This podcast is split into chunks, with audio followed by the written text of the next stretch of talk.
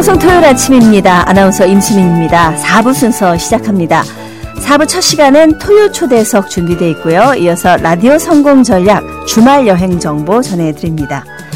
먼저 토요 초대석 시간입니다. 새해를 시작하면서 공부 계획 세운 분들 많은데 이 즈음이면은 공부 계획이 좀 흔들리거나 흐지부지 포기한 분들도 계실 것 같습니다. 오늘은 혼자 공부하는 분들에게 도움이 될 만한 시간 준비했는데요. 공부 자극 팟캐스트 서울대는 어떻게 공부하는가를 진행하고 또 혼자 하는 공부의 정석 365 혼공 캘린더 등의 저자이신 한재우 씨 모시고 혼자 하는 공부에 대한 얘기를 좀 나눠보겠습니다. 안녕하세요. 네, 안녕하세요. 한재우입니다. 네. 옛날에는 공부를 혼자 하는 거였는데 이제 그렇지 않은 세상이 돼버렸어요. 네. 예. 이 일단 제가 단도직입적으로 여쭤볼게요. 서울대는 어떻게 공부하는가라는 공부 팟캐스트를 진행을 하셨는데 어, 또 서울대 법학부 네. 우리나라에서 뭐 가장 가기 어렵다는 서울대 법학부 출신이시고 서울대는 어떻게 공부합니까? 네. 네. 예전에 제가 대학 다닐 때요. 교수님이나 선배님들로부터 많이 들었던 표현이 있어요. 네. 어차피 공부는 혼자 하는 거다. 네. 이게 무슨 의미냐면은요. 우리가 공부할 내용을 이제 쉽고 빨리 이해하기 위해서 좋은 강의를 찾아 듣고 참고서 찾고 또 스터디언도 구하고 하잖아요. 네네. 그런데 이런 강의나 참고서나 스터디언 자체가 공부를 대신해 주는 건 아니라는 거죠. 네. 예를 들어 수학에서 우리가 방정식을 아주 잘 설명해 주는 선생님이 있고 좋은 참고서가 있다고 해도 그 방정식 미지수를 이해하는 것 자체는 온전히 자기 혼자 역할이잖아요. 그렇죠. 예, 책상에 엉덩이를 붙이고 앉아서 이해가 안 되는 부분을 이해될 때까지 끙끙대는 거는 혼자만의 몫이거든요. 제가 대학 때 본 주변 사람들은 그걸 너무나 잘 알고 있었고 따라서 혼자 공부하는 시간을 최대한 많이 확보하려고 했습니다. 혼자서 끙끙대는 시간, 혼자서 네. 텍스트를 붙잡고 늘어지는 시간.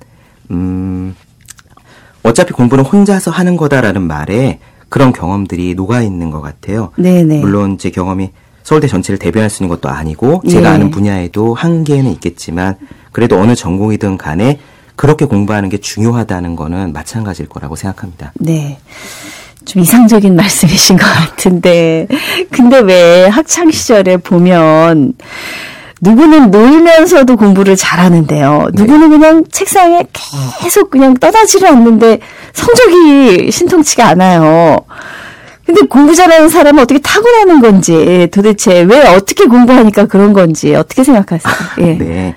음, 우선 지금 말씀하신 놀면서도 공부를 잘한다라는 네. 표현에 약간 오해 소지가 있을 것 같아요. 아, 그래요? 그러니까 그런 표현들은 마치 좋은 머리를 타고난 사람이 있어서 놀면서도 네. 공부를 잘할 수 있다라는 착각을 좀 줄 수 있거든요. 공부는 공부량이 뒷받침돼야 됩니다. 네. 이거는 마치 서울에서 부산까지 경부 고속도로를 운전해서 가는 것과 같아요. 네. 400km를 갈 때 1m, 1m 일일이 다 밟아가면서 가야 되는 거잖아요. 네네. 자동차를 운전하지 않고 있는데 갑자기 대전에 팡 가 있고 대구에 팡 가 있고 이럴 수는 없는 거죠. 예. 음, 지금 말씀하신 부분은 왜 같은 시간 운전대를 잡고 있는데 네. 누구는 부산에 도착했고 어떤 그렇죠. 사람은 천안까지밖에 못 갔냐 네네. 그런 의미로 받아들일 수 있을 것 같아요. 네네. 제가 생각하기에 그 답은 이렇습니다. 음, 첫째는 혼자 공부하는 시간이 많아야 되고요. 예. 둘째는 올바른 방법으로 제대로 공부를 해야 되거든요. 아. 혼자 공부를 하는 사람, 그러니까 공부를 잘하는 사람은 시행착오를 통해서 그거를 터득했어요. 네네. 맞는 방법으로 공부를 하고 예. 이 사람들은 시속 100km로 가는 자동차라고 치면은요. 공부를 하기 어려운 사람은 그 방법을 모르고 혼자 공부하는 시간을 많이 갖지 않고 음. 그럼 이런 분들은 시속 50km로 달리는 거죠. 네 네. 그럼 이 두 차가 있을 때, 어, 서울에서 출발할 때 부산에 있는 친구한테 나 지금 서울에서 출발한다 라고 전화를 했는데 실제로 일정 시간이 지난 뒤에 어디까지 왔니? 라고 물어보면은 네. 누구는 부산에 와 있고 그렇죠. 누구는 이제 천안까지 밖에 안 와 있고 네. 그런 결과가 되는 거죠. 그래서 아. 똑같이 같은 학년 같은 친구들이 같은 교실에서 같은 책으로 한 학기 1년을 공부해도 예. 잘하는 사람하고 좀 신통치 않은 사람하고 차이가 나는 겁니다. 아, 혼자 공부하는 시간과 양. 예. 요즘에는 사실 공부라는 게 뭐 평생 하는 거잖아요. 학창 시절에만 하는 게 아니라 네, 그렇죠. 어, 그렇다면 좀 더 능률적으로 좋은 성과를 어떻게 하면 거둘 수 있을지 다들 궁금하실 것 같은데 특히 그 혼자 공부하는 사람들을 위한 책도 쓰셨는데요. 혼자 공부하는 사람들한테 가장 어려운 점은 뭘까요? 음, 저는 그게 두려움일 거라고 두려움. 생각해요. 그렇죠. 예. 다른 애들 막 학원에서 공부하고 있는데. 맞습니다. 네. 이렇게 공부하는 것이 맞는지에 대한 확신이 예. 없으니까 생긴 두려움이거든요. 다른 사람들이 어떻게 하는지 모르니까. 그렇죠. 래서 이런 방법 써봤다가 안 되니까 그만두고 저책 봤다가 또 이게 아닌가 싶어서 그만두고 네. 이렇게 확신이 없으니까 어, 공부한 내용이 머릿속에 자석에 철가루가 붙듯이 쫙쫙 들어오지가 않아요. 그래서 시간이 흘러도 제자리 걸음이고 결국 나는 머리가 나쁜 거 아닌가 이런 음. 생각을 갖고 좌절하기 쉬운 거죠. 네. 이렇게 힘드니까 두렵고 그러니까 학원도 다니고 또 네. 스터디 그룹도 만들어서 같이 정보도 공유하고 하는데 이 혼자 하는 공부는 어떤 의미가 있는 거예요? 음, 조금 전에 제가 혼자 공부하는 분들이 두려움을 갖기 쉽다고 네네. 말씀드렸는데요. 사실 이거는 방법이 잘못된 게 아니라 지금까지 스스로 공부하면서 성공 경험이 없기 때문이에요. 아. 이렇게 하면은 내가 이 과목이 마스터 되더라 하는 성공 경험이 없는 거죠. 네네. 문제는 그렇다고 해서 다른 사람들이 하는 방법을 따라 했을 때, 같이 했을 때, 예. 그 주변에 있는 대다수의 사람들이 하는 공부 방식에 맞는 거냐. 음. 문제는 그게 아니거든요. 공부가 아니라 예를 들면 골프 연습을 한다고 생각을 해볼게요. 네네. 이렇게 골프 연습장에서 사람들이 많이 스윙을 하고 있는데 네. 내 앞에 있는 사람, 내 옆에 있는 사람이 휘두르는 모습을 보고 음. 내가 그거 비슷하게 따라한다고 해서 안심을 해도 될까요? 음, 아니죠. 그게 아니지 예, 않습니까? 어, 공부를, 골프를 잘하려면 박인비 선수나 타이거 우즈 선수가 하는 스윙을 보고 그거를 똑같이 따라 하도록 애써야 되거든요. 예. 네네. 공부를 할 때도 똑같습니다. 공부를 제대로 하려면 어떻게 해야 되는가 하는 방법을 알고 그거를 따라하는 게 중요하지 음. 다른 사람들이 하는 거를 따라하는 게 중요한 게 아니에요. 음, 이 올바른 방법, 이 올바른 방법에는 여러 가지가 포함되는데 핵심은 이겁니다.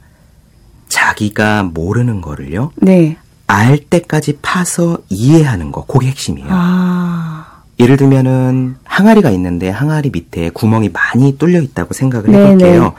그러면 이 항아리에 물을 가득 채우려면은 제일 먼저 해야 될 일이 바닥에 난 구멍을 찾아서 그 그렇죠. 구멍을 메꾸는 일이잖아요. 그렇죠. 바로 그 구멍이 우리가 공부할 때 내가 모르는 과목 잘 모르는 부분이거든요. 아. 공부를 잘하는 사람은 그 구멍을 찾고 그 구멍을 메웁니다. 네네. 모르는 부분을 만나면 그거를 이해하려고 붙들고 늘어지는 거죠. 아. 그런데 그렇지 못한 분들은 이 구멍과 직면하는 것을 꺼려해요. 네네. 그래서 계속 그냥 항아리에 물을 부으면서 이렇게 붓다 보면 언젠가 항아리가 차겠지라고 생각합니다. 네네. 그런 차이가 있는 거죠. 예. 그러면은 이 항아리에 어디에 구멍이 나 있는지를 찾고 그 구멍을 메꾸는 일을 언제 할 수 있느냐. 네. 이거를 강의를 들으면서 하느냐, 스터디를 하면서 하느냐, 그게 아닌 겁니다. 그걸 찾고 혼자서 끙끙대는 거는 혼자 공부할 때만 가능한 거예요. 네네. 그래서 혼자 공부하는 시간을 많이 확보하는 것이 올바른 방법하고 연결되는 거고요. 혼자 하는 공부의 의미는 그런 거라고 말씀드릴 수 있을 것 같아요. 네. 아, 많은 부모님들이 지금 이 방송을 듣고 계실 텐데, 예. 네. 그 알면서도 그냥 놔두면 안 하니까. 네. 막 그냥 여기도 보내고 저기도 보내고 그렇게 시키지 않습니까? 네. 그럼 어떻게 생각하세요? 어, 지금은 조급함 때문에 그러실 수 있어요. 내 네. 아이가 학교에서 뒤처지는 그 두려움 때문에 네. 어떻게든 보내서 성적이 떨어지지 않으려고 하거든요. 예. 다만 그러면은 이 결과가 따라와요. 그 결과가 아이가 번아웃 되는 겁니다. 아. 완전 소진돼 버리는 거죠. 네. 예. 어쨌든 실력이 느는 거는 내가 하고 싶은 마음이 있을 때 자기 주도적으로 그걸 끌고 나가야 거기서 실력이 붙고 실력이 빨리 붙는데 네. 뒤처지지 않으려는 욕심과 두려움과 조급함 때문에 그렇게 학원을 많이 다니고 이렇게 꽉꽉 채워서 하다 보면 아이가 지치고요. 네. 지금은 어떻게든 성적이 나올지 모르겠지만 네. 나중에 혹은 대학 들어간 뒤에 혹은 성인이 된 후에 네. 스스로 공부를 안 하게 되죠. 네. 참 어떻게 보면 부모 자식 간의 심리 싸움인 것 같기도 하고요. 네, 네. 예, 무작정 사실 계획을 세우기보다는 공부에 어떤 효율적인 원칙을 안다면 좋을 것 같은데 혼자 공부를 한다. 어떤 원칙을 세워야겠습니까? 어, 우선 지금 원칙이라고 표현을 해주셔서 네네. 굉장히 감사한데요. 네. 사실 공부할 때 공부 요령을 가르쳐 주세요. 공부 노하우를 가르쳐 주세요라는 말씀들을 많이 하세요. 네. 그런데 공부를 잘하는 사람들에게 어떻게 공부했는지 노하우를 물으면은 그 요령은 사람마다 다 달라요. 네. 노트 정리법도 다르고 심지어 줄 긋는 방법도 다 다르거든요. 네, 네. 그래서 시중에 보면 공부법에 대한 책들도 엄청나게 많고 네. 이게 많은 만큼 사람들이 헷갈리기 쉬운 거죠. 그래서 나한테 맞는 공부 방법이 없나 보다라고 하고요. 하지만 이거는 핵심을 찾지 못해서 그런 겁니다. 이게 요령은 사람마다 다른데 그 요령을 관통하는 음. 굵직굵직한 원칙들은 같거든요. 네. 이 원칙을 각자의 상황에 맞게 예를 들면 내가 공부하는 과목, 내 스타일 혹은 내가 운용할 수 있는 시간에 맞게 적용하면은 그게 요령이자 노하우가 되는 거예요. 네. 그래서 원칙을 알아야 되고 이 원칙은 요령을 이깁니다. 네. 음, 몇 가지 핵심적인 원칙들이 네. 있어요. 목표를 설정해야 되고 몰입할 수 있는 방법을 알아야 되고 예. 반복할 줄 알아야 되고 이런 것들이 있는데 시간 관계상 다 말씀드리기 어려울 것 같고 음. 제가 생각하기에 제일 중요한 거는 운동이에요. 아. 제가 직장인들이나 학부모분들이나 공부 네. 방법에 대한 강의할 때 운동이 첫 번째 공부 원칙이다라고 하면 다들 눈이 휘둥그레지세요. 예, 지금 깜짝 놀랐어요, 네. 저도. 네. 공부 잘하는 원칙을 이야기한다 해놓고 대뜸 운동하라부터 이야기를 드리니까요. 근데 예전에 왜 인기 많았던 웹툰이자 드라마 미생 있었죠? 네. 거기에 보면 이런 멘트가 나옵니다. 이루고 싶은 것이 이루고 싶은 것이 있다면 우선 체력부터 길러라. 네. 그 멘트가 진짜 정답이거든요. 네, 네. 비단 체력의 문제뿐만이 아니라요. 우리가 운동을 하면은 뇌에 신선한 피가 공급이 돼서 네. 뇌가 가동할 수 있는 최적의 상태가 됩니다. 그렇죠. 그러니까 책을 펴기 전에 우선 운동부터 해서 뇌를 최상의 상태로 만들어 놓고 아. 그 다음에 공부를 해야 되는 거죠. 이건 마치 우리가 자동차 레이싱 경주에 나가려면은 차에다가 엔진 오일도 깨끗하게 갈아놓고 정비도 해서 최상의 상태로 만든 다음에 트랙을 딱 뛰잖아요. 네. 운동은 그런 효과를 주는 아하, 겁니다. 그렇군요. 네, 예. 그래서 공부 잘하는 사람들 또 자기 일의 성과를 낸 사람들은 다들 운동을 제일 중요하게 생각해요. 네. 음, 저기 버락 오바마, 오바마 미국 네. 대통령 그분이 원래 대학생일 때 엉망이었던 삶에서 벗어나서 달라지기로 마음 먹고 제일 먼저 하기로 한 일이 하루에 3마일, 5km 달리기였습니다. 아. 네, 네. 아, 굉장히 또 울림이 있는 그런 말씀이었어요. 아무래도 혼자서 공부할 때는 자기 관리가 가장 중요할 것 같은데 일단 생활 면에서 운동 얘기하셨고 자기 관리를 어떻게 하면 좋을까요? 음, 여러 가지가 있지만 네. 저는 먼저 to do 리스트를 만드는 게 중요하다고 생각해요. to do. 예. 네. to do 리스트가 뭔지는 잘 아시죠? 자기가 해야? 할 일이죠? 예, 해야 할 네. 일들, 뭐 책을 읽어야지, 영어 공부를 해야지, 요가 해야지. 네. 그런데 이렇게 적어놓은 투두 리스트가 실패하는 커다란 이유는요. 하지 않아야 할 것들을 끌어안고 있어서예요. 아. 그게 시간의 찌꺼기들이거든요. 네네. 쓸모없다는 걸 알면서도 습관적으로 하고 있는 일들. 예를 들면은 스마트폰으로 틈만 나면 게임을 한다든가 밤마다 음. 야식을 먹는다든가 네네. 그래서 이렇게 보면 됩니다. 내가 알고 이- 있는 행동들을 쭉 되짚어 보는 거예요. 예. 아침에 일어나면 뭘 하고, 출근길 등굣길에 뭘 하고, 저녁에 음. 집에 들어가면 뭘 하고, 이렇게 쭉 되짚어 보면서 이 중에 쓸모없다고 생각하는 것들을 적어서 리스트를 만듭니다. 네, 이게 네. not to do 리스트가 되는 아, 거죠. to do 리스트만큼 또 not to do 리스트도 중요하다는 네, 말씀이시네요. 하지 않아야 할 것들을 먼저 정해서 그거를 빼면은 시간이 남아요. 네. 그 남는 시간에 to do 리스트를 집어넣는 것이 자기 관리의 출발입니다. 네. 사실 멘탈 관리도 중요하죠. 예, 정신적인 면에서 공부를 하다 보면 아무래도 좌절하고 슬럼프에 빠지고 이럴 때가 있는데 실제로 어떠셨어요? 네. 예, 사실 저는 20대 때 방황을 많이 한 편이었어요. 네. 10대 때는 공부를 곧잘 했는데 네. 그 정작 더 열심히 해야 될 20대 때 전공 공부 맞지 않아서 오래 힘들어했거든요. 아, 예. 기말고사 백지로 낸 적도 있고 학사 경고도 받았습니다. 서울대 가셨는데. 네, 그 다음에요. 근데 하지만 어찌 보면 그 경험들 때문에 네. 공부를 힘들어 하시는 분들의 마인드나 멘탈이 붕괴되는 심리랄까 그런 걸 더 잘 이해하게 된 것 같아요. 네, 네. 슬럼프도 충분히 겪었고요. 예. 예전에 법관으로 일하시던 유명한 선배 한 분이 학교에 찾아와서 특강을 하신 적이 있는데 네. 이런 멘트가 있었어요. 여러분들 슬럼프는 몇 달에 한 번씩 찾아오고 그런 게 아닌 거 다 아시죠? 음. 슬럼프는 하루에도 몇 번씩 찾아오는 겁니다. 때 그 강의실에 있던 수백 명 학생들이 다 웃었거든요. 네. 저희도 똑같이 그랬습니다. 네, 네, 그렇군요. 이럴 때 결심이 흔들리지 않고 꾸준히 공부를 하려면 어떻게 하면 좋을까요? 네. 공부하는 사람들이 맞닥뜨리기 쉬운 대표적인 멘탈 붕괴의 상황이 좌절감일 거예요. 예. 나는 해도 안 되나 봐 같은 좌절감이요. 네, 네. 네. 저도 좀 겪어봐서 아는데 이게 공뿐만 아니라 글쓰기든 말하기든 다른 분야에서도 다 마찬가지거든요.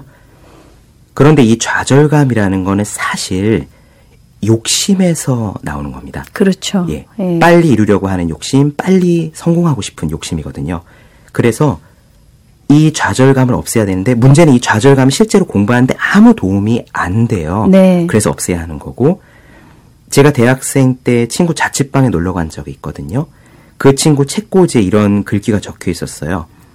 인백기천. 인백기천. 예. 다른 사람들이 백을 하면 기, 나는 천을 하겠다. 예. 이 좌절감은 욕심을 없애면 없어집니다. 네. 남들이 한 번 할 때 나는 두 배, 세 배 노력해도 좋다. 아. 이번에 안 되면 난 다음에 또 해도 좋다. 네. 남들이 한 번 할 때 나는 열 번을 해도 좋다. 그분 고시 봤죠? 네, 맞습니다. 예. 네. 이렇게 딱 마음을 내려놓고 결심을 하면은요. 네. 그러면 좌절감이 사라지고 실제로 공부하다 잘 돼요. 네, 그 그렇군요. 인백기천 써놓았던 그 친구가 나중에 사법시험 제일 네. 빨리 합격했습니다. 아, 그래요? 네. 더 할 준비가 돼 있을 때 오히려 또 빨리 성취를 할 수가 있었네요. 예. 근데 시작할 때는 사실 언제나 누구나 포부가 큽니다. 하지만 이 작심 삼일뭐 작심 일주일 반복하다가 결국은 포기하고 이런 경우 많은데 작심 삼일 극복하려면 어떻게 하면 좋을까요? 예. 예. 영국의 리처드 와이즈먼이라는 심리학자가 했던 연구가 좀 도움이 될 것 같아요. 네. 이분이 사람들이 새해 초에 세운 목표를 6개월 후에 얼마나 지켰는지를 조사했거든요. 네. 근데 그 계획을 포기한 사람이 무려 90%였대요. 대부분. 예, 이게 영국이나 우리나 세계적인 공통 현상인 거예요. 네. 문제는 그 성공적인 10%가 어떻게 했느냐지요. 네. 이렇게 달랐던 10%는 구체적인 계획이 있었답니다. 예컨대 실패한 90%가 몸매 관리 같은 되게 커다란 목표를 세웠다면은 나머지 네. 10%는 엘리베이터 대신 계단 이용하기처럼 구체적인 목표를 가졌던 거예요.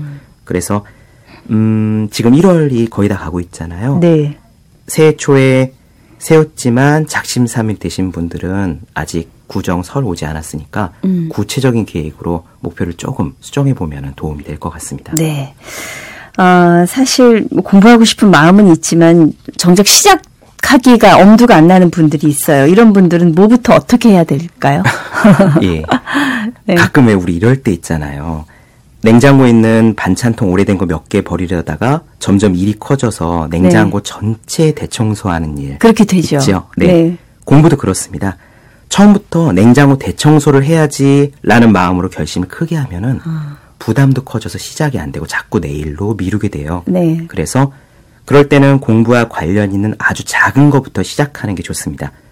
냉장고에 있는 반찬통 하나만 정리해야지. 아. 이런 식으로요. 네, 네. 예, 책 한 쪽 읽거나 영어 단어 서너 개를 외우는 것처럼 작은 걸 시작해도 좋고, 물론 제가 지금까지 말씀드린 혼자 하는 공부의 정석 책을 읽으셔도 좋습니다. 네. 혼자 하는 공부 성공하려면 이것만은 꼭 해라, 이것만은 피해라. 네. 당부하고 싶은 말씀 있으시면요. 자기 자신을 믿으라고 말씀드리고 싶어요. 네. 최근 들어 나오는 심리학과 뇌과학 연구 결과들은 하나같이 타고난 재능이나 머리보다 노력, 끈기, 연습의 양이 중요하다고 얘기하고 있거든요. 네. 저는 저 자신의 경험이나 주변 친구들 보면서 나름 확신하고 있었던 건데 이게 방법만 제대로 되고 공부의 양이 확보가 되면은 실력은 반드시 냅니다. 네. 이거를 믿을 수 있어야 자기 자신에 대한 믿음이 있어야 네. 실제로 그 요구되는 시간만큼 노력을 기울일 에너지가 나오거든요. 네. 자신을 믿으셨으면 좋겠습니다. 예. 아, 양의치를 만들고 그 다음에 진정한 노력은 배신하지 않지요. 네. 토요 초대석 오늘은 혼자 하는 공부의 정석 저자 한재우 씨와 함께 했습니다. 고맙습니다. 예, 감사합니다. 네, 노래 듣고 오겠습니다. 럼블피쉬의 으라차차.